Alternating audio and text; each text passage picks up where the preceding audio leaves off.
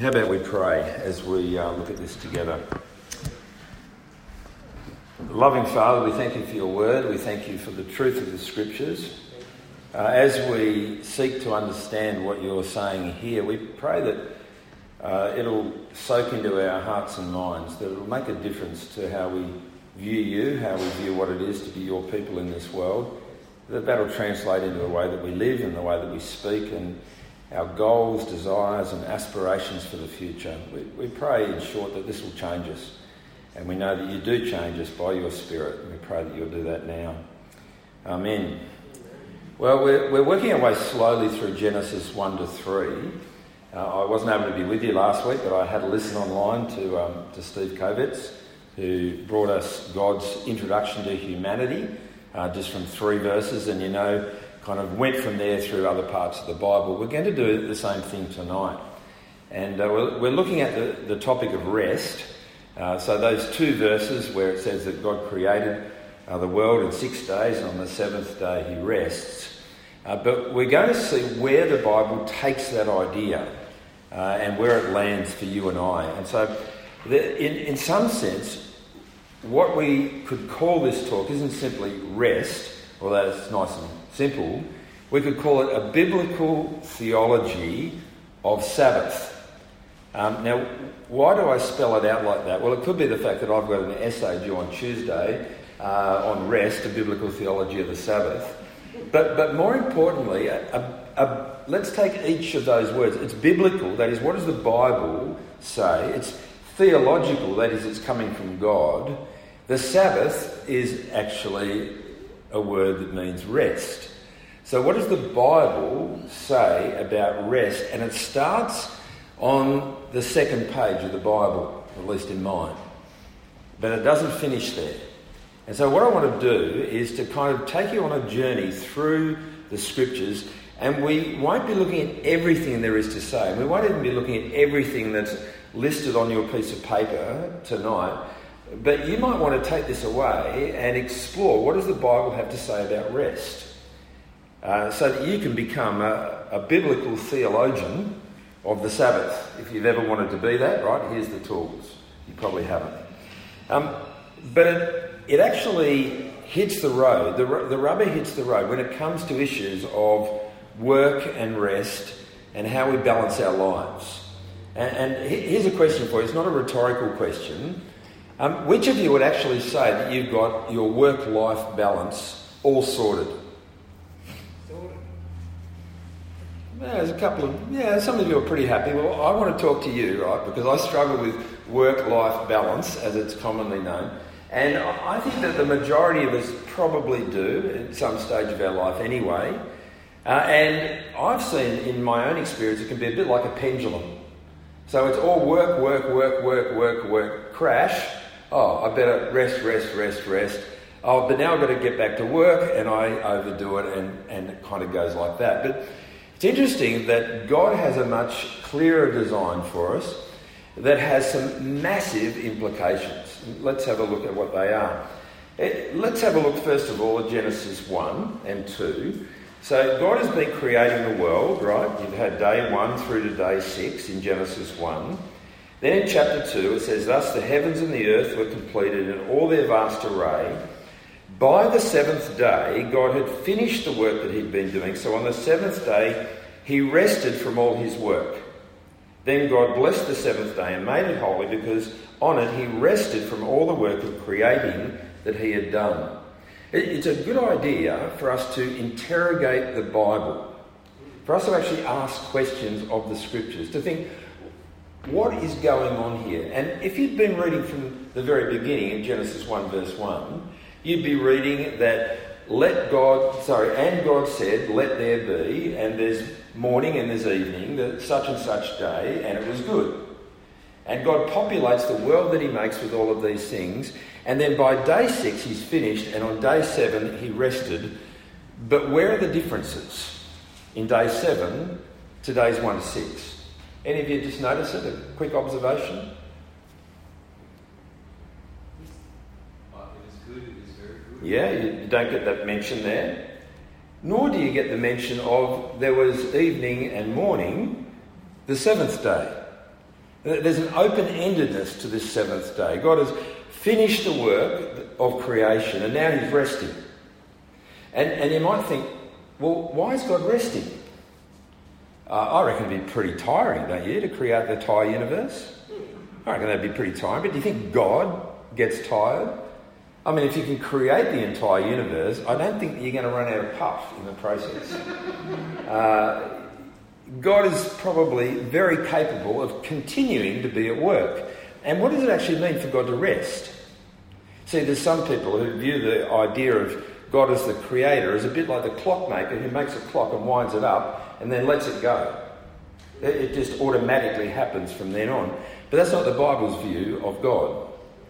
In fact, the Bible says, and there's a reference there in John chapter 5, Jesus, talking of God the Father, says that God has been at work since the beginning, and I also am at work. So he's rested, but he's, he's still at work, and he's always been at work.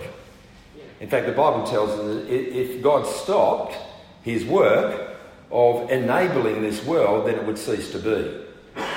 So why point to rest? I mean, if he doesn't get tired, and if it's of a different kind of nature, what's it highlighting? And it tells us in these verses, notice. God rested on the seventh day, then God blessed the seventh day. That is, he focused on this particularly and made it special. He made it holy, that is, he set this apart because on it he rested from all the work of creating that he had done. In other words, God's setting a pattern for life. Um, and, and it's built out of the creation as God creates in, seven, in six days and then rests on the seventh. So he establishes a pattern that there'll be work on six days and then the seventh day will be a day of rest. It's set apart. It's, it's, it's a holy day, literally a, a holiday. A holy day devoted to God on that seventh day. Now, what then happens with this? Well, the next time it comes up, as far as I can see, is in the book of Exodus.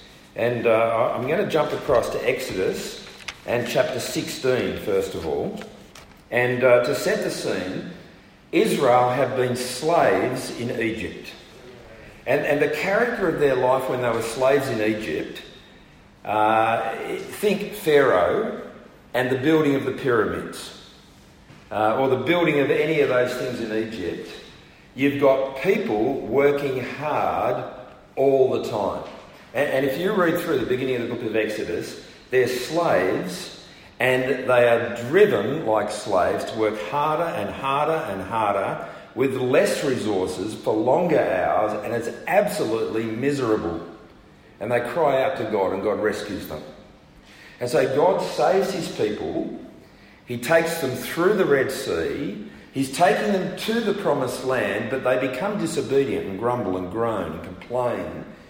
But God provides for them all the way along, right through that journey in the wilderness. And one of the ways He provides for them, because out in the desert, there's not a local 7 Eleven.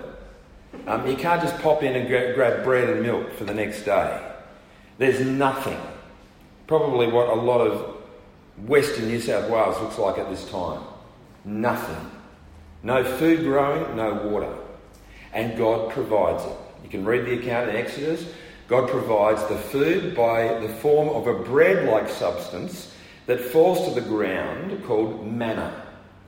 And he tells the Israelites that he's going to do that Monday, Tuesday, Wednesday, Thursday, Friday, well, Saturday, but it was really started Sunday, right, and finished on the Friday, and, there was going to be a rest on the Saturday. And he tells the people that on the Friday they're to go out and they're to gather twice the amount because he's not going to be delivering it on the next day. And the people test him on this. So they think, oh, I'll, I'll collect double on a, on a Monday or a Wednesday. And what happens to it? it? Gets filled with maggots and goes off. But when they collect double on the Friday to cover them over for the Saturday, it doesn't get maggots and it doesn't go off. Now, why does God do it that way? Why doesn't He just kind of send the manna every day? Why does He do it six and not do it on the seventh? Well, it's because of this pattern. And the pattern is something that they need to absorb, to, to really understand. Let, let me read to you a little bit um, from this in Exodus 16. He says, Bear in mind that the Lord has given you the Sabbath. That's why on the sixth day he gives you bread for two days. Everyone is to stay where they are on the seventh day. No one's to go out. So the people rested on the seventh day. Isn't that a gracious provision from God? He, he, he's getting them to work. Now, their work is pretty simple to go out with a basket and gather up enough manna to make the bread for the day. But they don't have to do it on the Sunday because God gives them enough on that sixth day so as to be able to rest on the seventh. You see? So that's our first introduction to it. The next time we meet it is uh, in chapter 20. And the thing about chapter 20, um, if, if, you'd like to turn to that, is it's, it's the Ten Commandments that are given to God's rescued people. Now, you might think the Sabbath comes in as one of the Ten Commandments. It does, but I hope you're already getting the hint that it was already there. So it was there before they got given the Ten Commandments in the way that God provided the bread. It was there in the very creation event itself. So in Exodus chapter 20, it's the fourth commandment. It says, Remember the Sabbath day by keeping it holy. Six days you shall labour and do all your work, but the seventh day is a Sabbath to the Lord your God. On it you shall not do any work, neither you, nor your son or daughter, nor your male or female servant, nor your animals, nor any foreigner residing in your towns. For in six days the Lord made the heavens and the earth, the sea, and all that's in them but he rested on the seventh day. Therefore, the Lord blessed the Sabbath day and made it holy. So, God's giving these Ten Commands to his rescued people. That, that is, they're his saved people and they're to be distinctive. They're, the Israelites are to be different to all the other nations because they've got these words from God. And God wants this pattern of life to continue for Israel. Work six days, have a rest on the seventh day. Treat that day as holy, a day that's separated from the other six, a day that's devoted to God. It's a Sabbath to the Lord. And notice it's not just one person who's to stop working, it's anyone in the household. It's all the servants, it's all the animals that are out in the field. It's everyone gets a rest on the Sabbath. See, God's giving them a gift. He's saying, you know, back in Egypt, how much did you work? All the time. And it was really hard. Well, it's not going to be the case in the promised land. You get to work six, and then I give you a day of rest. There's God's provision. Now, this command is anchored there in the creation. You see it? Therefore, um, in six days the Lord made the heavens and the earth, the sea, and all that's in them, but he rested on the seventh day, and therefore the Lord blessed the Sabbath and made it holy. So it's built into the creation. I just want you to keep that in mind, because this isn't the only time God gives the Ten Commandments. And I want you to notice the difference in a minute. Now, there are various other references uh, to the Sabbath right through the book of Exodus. I'm not going to look at any of the others. There's a reference there to it being a special sign from God. It's actually a covenant sign of a commitment between God and his people there in Exodus 31. But when the people of God are just about to enter into the promised land, after 40 years in the wilderness, Moses stands up on the plains of Horeb and he gives a speech to the Israelites. And as he does so, he actually um, gives the Ten Commandments again. In other words, it's like saying, remember when I went up on the mountain and I got the Ten Commandments and I read them all to you and you heard what we were to, to be like, how we were to live? Well, let's not forget that. Um, we're about to go into the promised land. Let me tell you afresh, this is how you ought to be. And what he says there um, is actually a little different. Most of them are, are identical, but the Sabbath command is a little different. See if you can pick it up. So from verse 12 of Deuteronomy 5. Observe the Sabbath day by keeping it holy, as the Lord your God has commanded you. Six days you shall labour and do all your work, but the seventh day is a Sabbath to the Lord your God. On it you shall not do any work, Neither you, nor your son or daughter, nor your male or female servant, nor your ox, nor your donkey, or any animals, or any foreigner residing in your towns, so that your male and female servants may rest as you do. Remember that you were slaves in Egypt, and that the Lord your God brought you out of there with a mighty hand and an outstretched arm. Therefore, the Lord your God has commanded you to observe the Sabbath day. Now, what's the difference? What did you notice there between Exodus 20 and Deuteronomy 5? Not, rhetoric, not rhetorical, you get to participate? Didn't talk about creation, did it? It's not anchored in the creation. What is it anchored in? Where's the link? Because you were slaves in Egypt and God rescued you. He brought you out with his mighty hand and an outstretched arm. Therefore, the Lord your God has commanded you to observe the Sabbath day. So you've got two reasons already for the Sabbath. God creates in six days, he works and then he rests. And God has rescued them from only work in the slavery of work to now be his people where they can work six days and have a day of rest.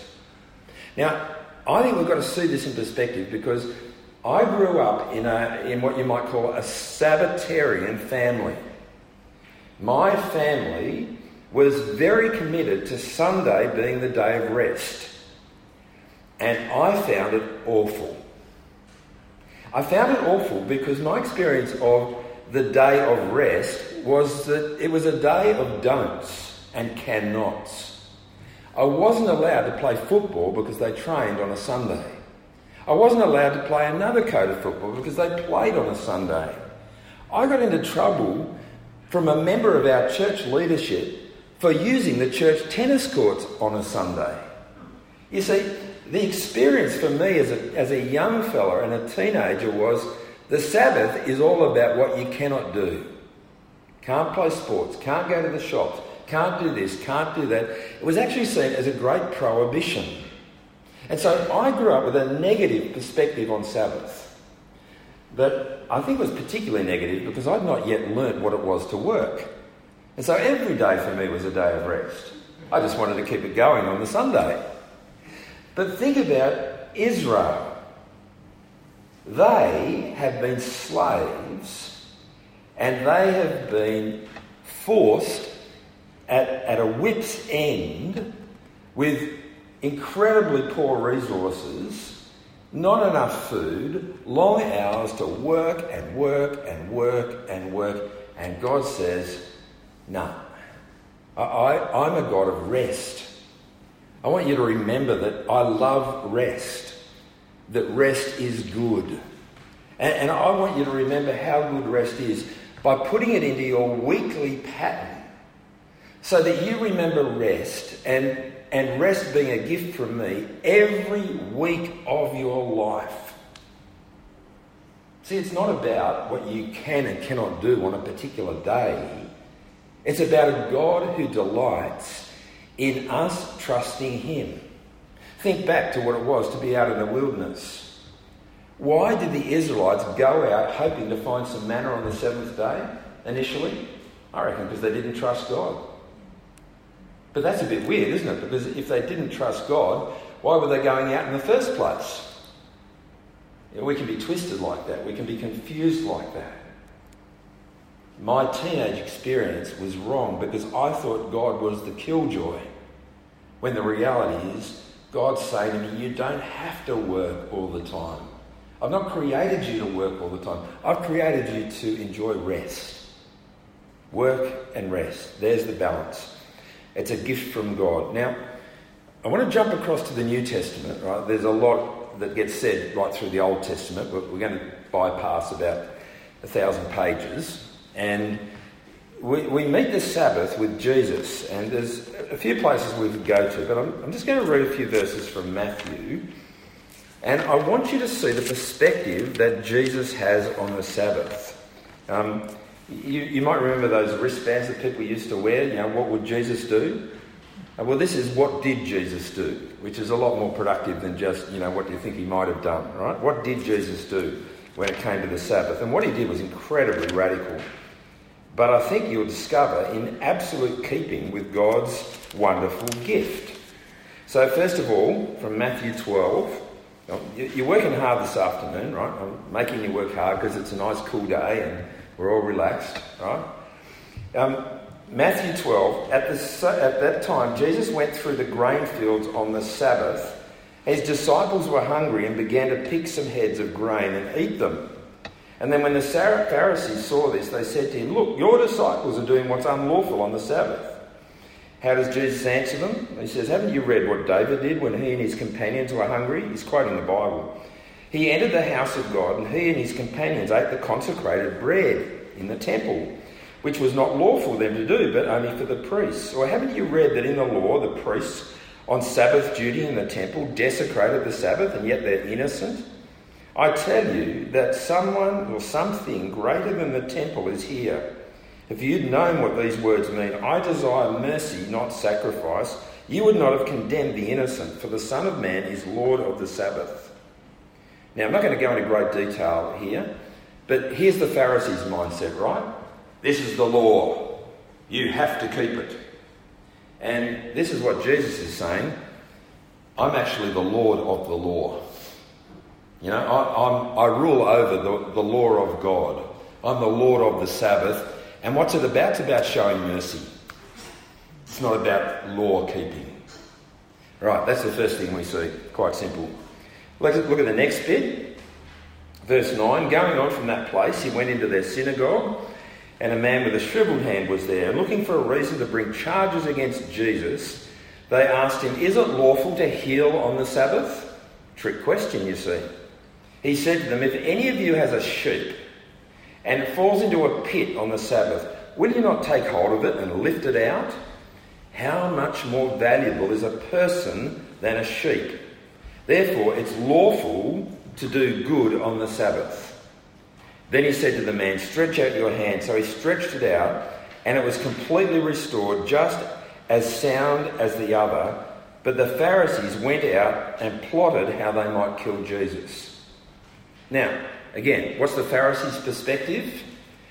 You can't work on the Sabbath. Jesus says, look, okay, that's the rule, but if you've got a sheep and it falls in a hole, are you going to pick it out or are you going to wait till the next day? Implication being, of course, you're going to pick it out because you, you think that you should do something kind. They're trying to trick Jesus. They're, they're trying to trap him into breaking the law. And so in the synagogue, there's a man with a shriveled hand, and they want to know if Jesus is going to heal him. He does heal him.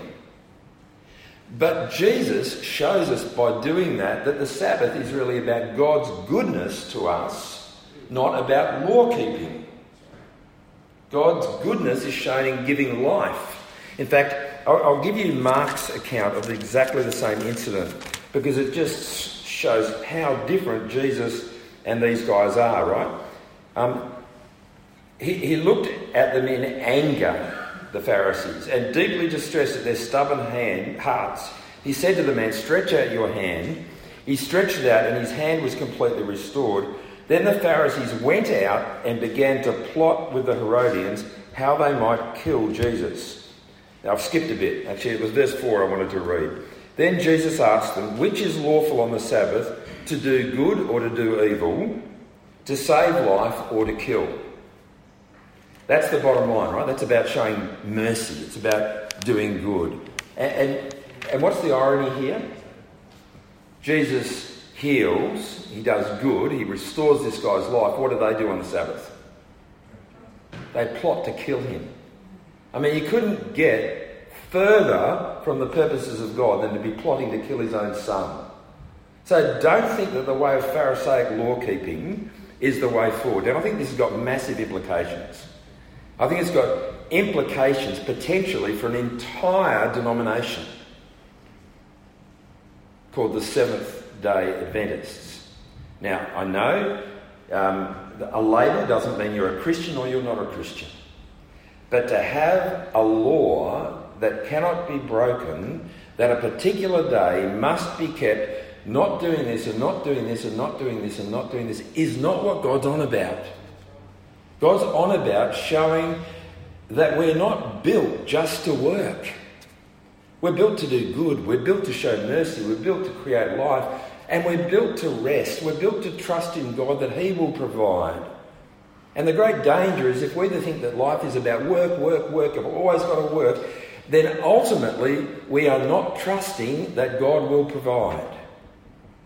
Whether it's the student that, that gets up and studies till the time they go to bed and they do it seven days a week, or whether it's the, the man that goes off to the office and, and does it long hours and then brings it home and does it all weekend, or whether it's the mother and father who will never take a, a weekend for their children, or whether it's the person who says, No, I don't need a holiday, and they might not, but what about the donkey and the maidservant and the hired hands that are working with them? Quite simply, I remember a guy saying to me, No, I don't like holidays because I, I, I'm much more fulfilled doing my work.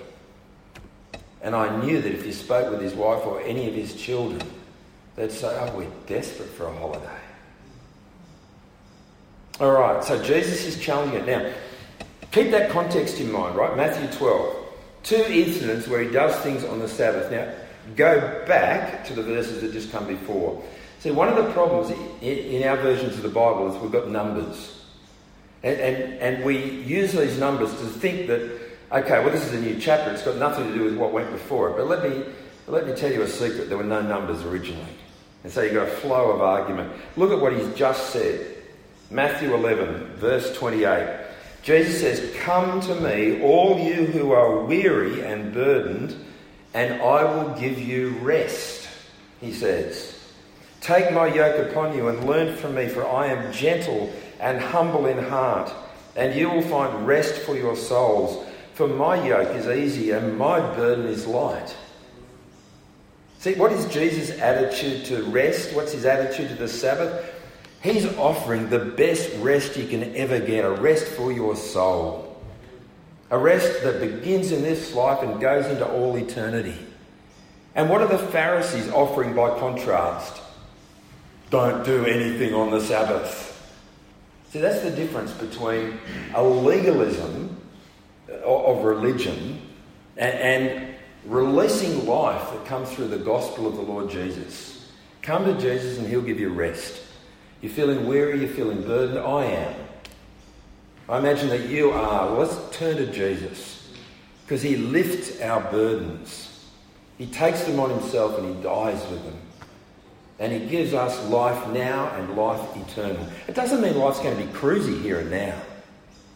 But it means Jesus is saying to you, don't worry, I've got this. I've got this. I've got this. All right, now there's another category of thinking. Um, you're doing really well, right? I'm, I'm, going to give you all a mark in Theology 1 on rest, right? You'll get past that as you go through this. But, but the book of Hebrews is really interested in this idea of rest. And uh, we won't look at everything, but again, I just want to give you a quick introduction to it because I couldn't apply Genesis 2 properly, I think, without looking at Hebrews. So we've just got to do this quickly and I'm sure you'll be glad that we do. Um, a little bit of background as we turn up to Hebrews chapter 4. Um, the Bible actually uses interchangeably in the Old Testament the idea of rest and Sabbath and applies that to the promised land. And so in Psalm 95, uh, there's a reflection on the fact that the people of Israel were disobedient in the wilderness and failed to enter, doesn't say the promised land, it says failed to enter the rest. Right? So the idea of rest is what they're looking forward to, the promised land with God for, forever and ever. And but when Psalm 95 says that, it says, therefore, don't fail to enter that rest. A, there remains a day. We're still looking forward to rest. That's the background, right? Look at how Hebrews picks it up. So, Hebrews chapter 4. Therefore, since the promise of entering his rest still stands, let's be careful that none of you be found to have fallen short of it. For we also have had the good news proclaimed to us just as they did, but the message they heard was of no value to them because they did not share the faith of those who obeyed. Now we who have believed enter that rest just as God has said. So I declared on oath in my anger they should never enter my rest. And yet his works have been fulfilled since the creation of the world. For somewhere he has spoken about the seventh day in these words On the seventh day God rested from all his works. And again in the passage above he says, They shall never enter my rest. Therefore, since it still remains for some to enter that rest, and since those who formerly had the good news proclaimed to them did not go in because of their disobedience, God again set a certain day, calling it today. This he did when, a long time later he spoke through David, as in the passage already quoted, which is Psalm 95 Today, if you hear his voice, do not harden your hearts. For if Joshua had given them rest, God would not have spoken later about another day. There remains then a Sabbath rest for the people of God. For anyone who enters God's rest also rests from their works, just as God did from his. Let us therefore make every effort to enter that rest, so that no one will perish by following their example of disobedience. Now, if you got lost in that, let me try and recap uh, as simply as I can. Um, in the Old Testament, the people are looking forward to entering the rest, that is the promised land. Only two people did who left Egypt Joshua and Caleb. Everyone else perished because of disobedience. So that's in the past when David writes his psalm. So you think, why is David still talking about entering a rest? Well, it can't have been that rest. So it's got to be another rest. And then Hebrews picks it up and says, well, we're still looking forward to a rest. In other words, yes, it is the promised land, but it's the promised land of heaven for all eternity. And so he says you enter that rest by faith in the gospel, and you enter it by persevering in faith. Um, rather than turning aside from Jesus in disobedience, like the people did in the wilderness when they grumbled and complained and turned back. So, the point being here, for you and for me, have we come to Jesus to get rest? If we've come to Him to get rest, that means we put our faith in the gospel, and we know that, that that's where true rest is to be found in Jesus. We get a taste of it now by God's Spirit, but we're looking forward to the fulfillment that's yet to come. So, because we're still waiting for that promised rest to come, don't get distracted along the way. Don't fall by the wayside like, like the Israelites did. Don't go back to your former way of life. Don't think you'd be better off if you weren't a Christian. Don't envy those around about you who seem to have everything together but don't have Christ. Don't think that you'd be better off if you started law keeping like the Pharisees. That you'd be better off if, if you kept rules and religious practices. No, just keep trusting in Jesus and look forward. That's what he's saying. So, right, there you have it. That's what the Bible says about rest. Now, what does that mean for us? Some wonderful things. Let, let, me, let me tell you. First, first of all, just in passing, I'll mention this. The New Testament on three occasions says that it's not the particular day of the week that matters to God. It's not the particular day off or Sabbath that is important in being spiritual, in being transformed by Jesus. And you can read that in Romans 14, Galatians 4, Colossians 2. So you can look that up later. But what's the take home message of this? Well, let me look at it in three perspectives. First of all, right, God works and He works hard. And He's got a lot to show for it. It's called the universe, right? Nobody's ever produced that in a week, ever since. Very impressive. But then He rests. See, the purpose of God's work in the beginning wasn't work in and of itself. The, the, the meaning and significance of life, therefore, is not to be ultimately found in work. You don't find who you are by the job that you have. You know, sometimes at parties, don't you? You say, well, you know, what do you do? What do you do? And, and by that, you want to know what's your job? What do you get paid for? What do you spend your Mondays to Fridays or Saturdays or even the whole week doing? Our identities, our security, our significance, our, our satisfaction, all sorts of things are tied up with our work. And God says, no, you are not the sum total of your work. It's not all about work. And He does that by dramatically saying, I value rest. I actually value you doing nothing. I value you slowing down. I value you being non productive. I value you having some time for the sake of yourself and your household. I value you recreating. I value you playing. I value you enjoying this creation. I value you slowing down. I, I, value you not having to be a driven person. And I think that's what makes sense of that little interchange. Remember in the Gospels between Martha and Mary? Um, Jesus values us just being with Him.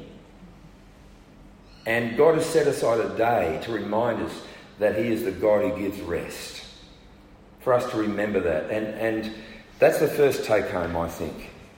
So, if, if, if, your life is just driven in relationship to work, I think it's time for a bit of a stock take. Time, time to rethink that. Mind you, it, of course, the counter to that might be complete laziness, that you've never even thought of working, in which case you need to repent of that as well, because God values work. Second thing, though, is we need to keep rest in perspective as well. So the picture here is work six, have a day off. Work six, have a day of rest. Work six, have a day of rest. That, that's the picture that's on view here. Um, now, again, I don't think we're under law. It, it's, it's not the case that if you look at your calendar, and we live in a society that says that there is a work ending time, Monday through to Friday, 37 and a half hours, or whatever the, the, the kind of standard wage thing's calculated on. Um, and not too many people actually stick to that exactly, and professional people often take their work with them outside of that time. But there are some for whom Work is really an unfortunate necessary means to support their rest. Um, where life is not all about work, and I, and I know it never was, because work is really just a means to provide so that I can go about my rest. You know, I, I work as a necessary uh, feature to be able to buy the next surfboard, or to be able to take the next tour, or to be able to travel to the next country, or to be able to buy the next home, or, or, or whatever it might be. That, that life, for some people, it's not all about work, no, and it, and it never has been or isn't now. It's actually all about rest. And I think this is a danger for a lot of Australians. That, that we think that, that life is about the weekend. We live for the weekend. We, we talk about it from Tuesday through to Friday, and then we recap it all on the Monday before we wind up and do it again. And sometimes we get a short period because we get a long weekend. And sometimes you've only got to take one day off and you can get multiple weekends. And, and that excites us and that delights us. And maybe for different reasons. Maybe because we do work too hard. Or maybe because we think that our fulfillment is to be found in that rest. Do I become someone because of the bike that I ride, because of the mountains that I climb, by the places I travel to, by the toys that I collect, by, you know, it can very easily become another idol. And so we get to the third point here that is, it's not about work ultimately, and it's not about weekends. It's about keeping eternal rest in focus. And when God created the world in six days and then rested on the seventh, he was actually pointing us to what it's all going to be about for eternity. And so, whether you're at work or whether you're at rest, keep the eternal rest in view. Don't work in such a way that it distracts you from your relationship with God and eternity to come. And don't be so consumed by your hobbies, your pleasures, your rest and recreation that you don't delight in that God has given you those things and they become idols that take the place of God.